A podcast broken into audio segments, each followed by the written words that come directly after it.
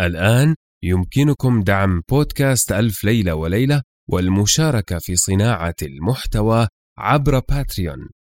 الرابط موجود في وصف الحلقة. شكرا لكم شكرا دائما.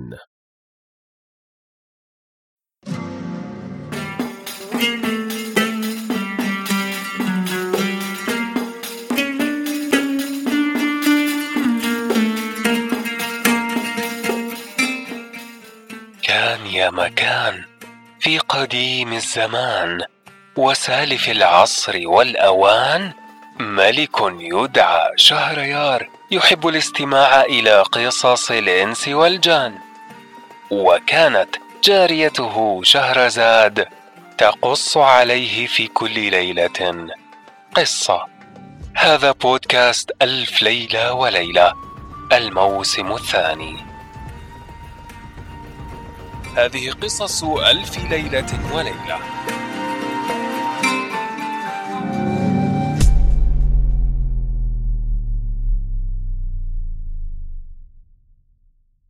الليلة الواحدة والأربعون.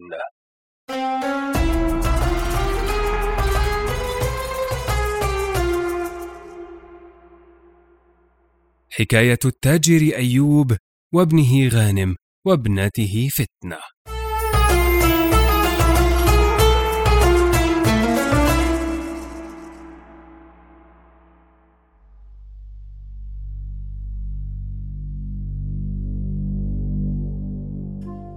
قالت بلغني أيها الملك السعيد أن الخليفة لم يزل يتردد على قبرها مدة شهر.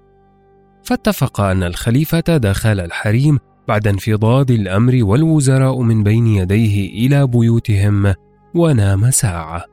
فجلست عند رأسه جارية وعند رجليه جارية. وبعد أن غلب عليه النوم تنبه وفتح عينيه.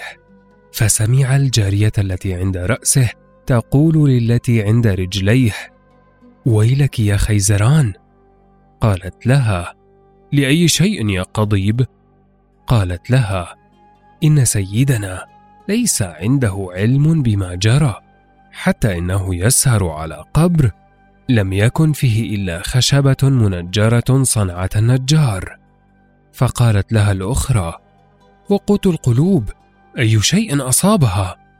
فقالت اعلمي أن السيدة زبيدة أرسلت مع جاريه بنجا وبنجتها فلما تحكم البنج منها. وضعتها في صندوق وأرسلتها مع صواب وكافور وأمرتهما أن يرمياها في التربة. فقالت خيزران ويلك يا قضيب هل السيدة قوت القلوب لم تمت؟ فقالت سلامة شبابها من الموت ولكن أنا سمعت السيدة زبيدة تقول إن قوت القلوب عند شاب تاجر اسمه غانم الدمشقي. وإن لها عنده بهذا اليوم أربعة أشهر. وسيدنا هذا يبكي ويسهر على قبر لم يكن فيه ميت. وصارتا تتحدثان بهذا الحديث والخليفة يسمع كلامهما. فلما فرغ الجاريتان من الحديث وعرف القضية وأن هذا القبر زور وأن قوت القلوب عند غانم بن أيوب مدة أربعة أشهر غضب غضبا شديدا وقام وأحضر أمراء دولته. فعند ذلك أقبل الوزير جعفر البرمكي وقبل الأرض بين يديه فقال له الخليفة بغيظ انزل يا جعفر بجماعة واسأل عن بيت غانم بن أيوب واهجموا على داره وأتوني بجارية قوت القلوب ولا بد لي أن أعذبه. فأجابه جعفر بالسمع والطاعة. فعند ذلك نزل جعفر هو وأتباعه والوالي صحبته ولم يزالوا سائرين إلى أن وصلوا دار غانم. وكان غانم خرج في ذلك الوقت وجاء بقدرة لحم. وأراد أن يمد يده ليأكل منها هو وقوت القلوب فلاحت التفاتة منها فوجدت البلاء أحاط بالدار.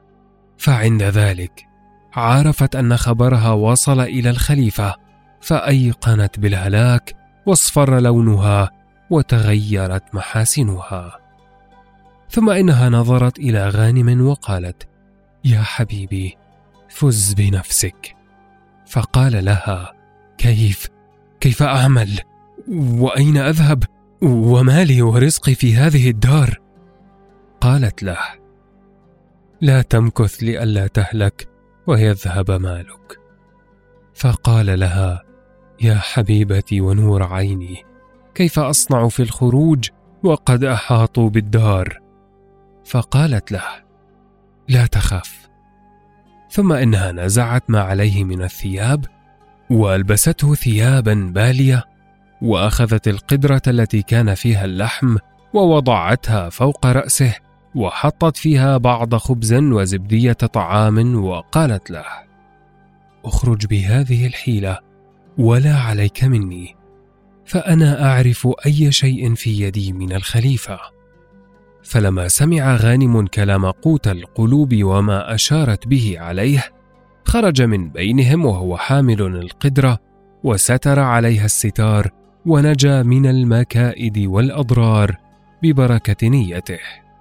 فلما وصل الوزير جعفر إلى ناحية الدار ترجل عن حصانه ودخل البيت ونظر إلى قوت القلوب وقد تزينت وتبهرجت وملأت صندوقا من ذهب ومصاغ وجواهر وتحف مما خف حمله وغلا ثمنه. فلما دخل عليها جعفر قامت على قدميها وقبلت الأرض بين يديه وقالت له يا سيدي جرى القلم بما حكم الله. فلما رأى ذلك جعفر قال لها والله يا سيدتي إنه ما أوصاني إلا بقبض غانم بن أيوب. فقالت اعلم أنه حزم تجارات وذهب بها إلى دمشق ولا علم لي بغير ذلك. وأريد أن تحفظ لي هذا الصندوق وتحمله إلى قصر أمير المؤمنين. فقال جعفر السمع والطاعة. ثم أخذ الصندوق وأمر بحمله وقوت القلوب معهم إلى دار الخلافة وهي مكرمة معززة. وكان هذا بعد أن نهبوا دار غانم. توجهوا إلى الخليفة وحكى له جعفر جميع ما جرى. فأمر الخليفة لقوت القلوب بمكان مظلم وأسكنها فيه وألزم بها عجوزا لقضاء حاجتها لأنه ظن أن غانما فحش بها. ثم كتب مكتوبا للأمير محمد بن سليمان الزيني وكان نائبا في دمشق ومضمونه. ساعة وصول المكتوب إلى يديك تقبض على غانم بن أيوب وترسله إليه. فلما وصل المرسوم إليه قبله ووضعه على رأسه ونادى في الأسواق من أراد أن ينهب فعليه بدار غانم بن أيوب. فجاءوا إلى الدار فوجدوا أم غانم وأخته قد صنعتا لهما قبرا وقعدتا عنده يبكيان فقبضوا عليهما ونهبوا الدار ولم يعلما ما الخبر. فلما أحضروهما عند السلطان سألهما عن غانم بن أيوب فقالتا له من مدة سنة ما وقفنا له على خبر؟ فردوهما إلى مكانهما هذا ما كان من أمرهما وأما ما كان من أمر غانم بن أيوب المتيم المسلوب فإنه لما سلبت نعمته تحير في أمره وصار يبكي على نفسه.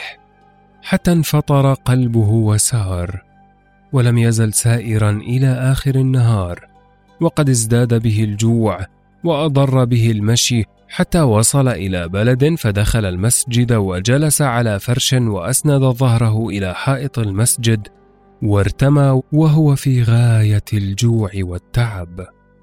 ولم يزل مقيما هناك إلى الصباح وقد خفق قلبه من الجوع. وركب جلده القمل وصارت رائحته منتنة وتغيرت احواله فأتى أهل تلك البلدة يصلون الصبح فوجدوه مطروحا ضعيفا من الجوع وعليه آثار النعمة لايحة. فلما أقبلوا عليه وجدوه بردانا جائعا فألبسوه ثوبا عتيقا قد بليت أكمامه وقالوا له من أين أنت يا غريب؟ وما سبب ضعفك؟ ففتح عينيه ونظر إليهم وبكى ولم يرد عليهم جوابا. ثم إن بعضهم عرف شدة جوعه فذهب وجاء له بعسل ورغيفين فأكل وقعدوا عنده حتى طلعت الشمس ثم انصرفوا لأشغالهم. ولم يزل على هذه الحالة شهرا وهو عندهم وقد تزايد عليه الضعف والمرض. فتعطفوا عليه وتشاوروا مع بعضهم في أمره ثم اتفقوا على أن يوصلوه إلى المارستان الذي ببغداد. فبينما هم كذلك وإذا بامرأتين سائلتين قد دخلتا عليه وهما أمه وأخته. فلما رآهما أعطاهما الخبز الذي عند رأسه ونامتا عنده تلك الليلة ولم يعرفهما. فلما كان ثاني يوم أتاه أهل القرية وأحضروا جملا وقالوا لصاحبه احمل هذا الضعيف فوق الجمل. فإذا وصلت إلى بغداد فأنزله على باب المارستان لعله يتعافى فيحصل لك الأجر. فقال لهم السمع والطاعة.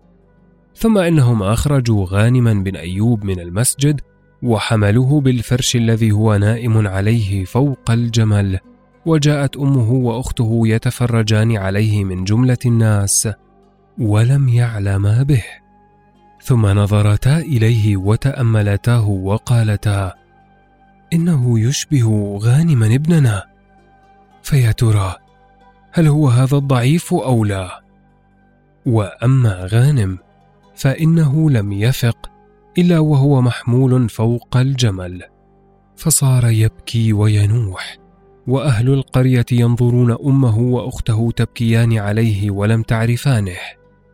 وأما الجمال فإنه لم يزل سائرا به حتى أنزله على باب المارستان وأخذ جمله ورجع.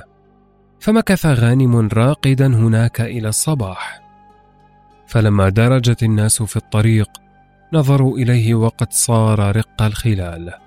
ولم يزل الناس يتفرجون عليه حتى جاء شيخ السوق ومنع الناس عنه وقال أنا أكسب الجنة بهذا المسكين لأنهم متى أدخلوه المارستان قتلوه في يوم واحد.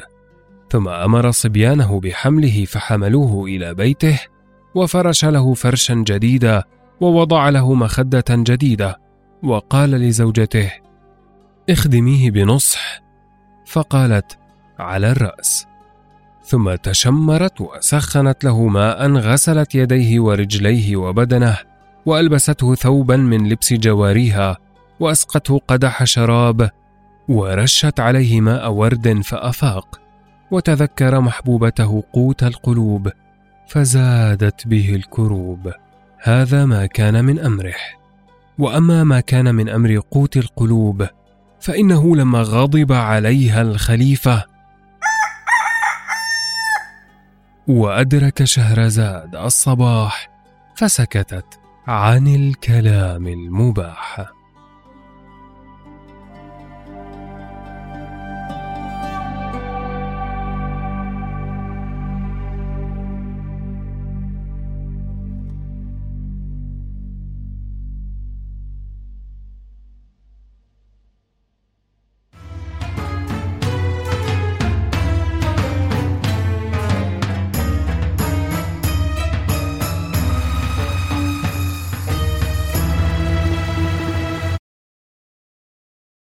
أنا نزار الحمود معكم في قراءة الليالي.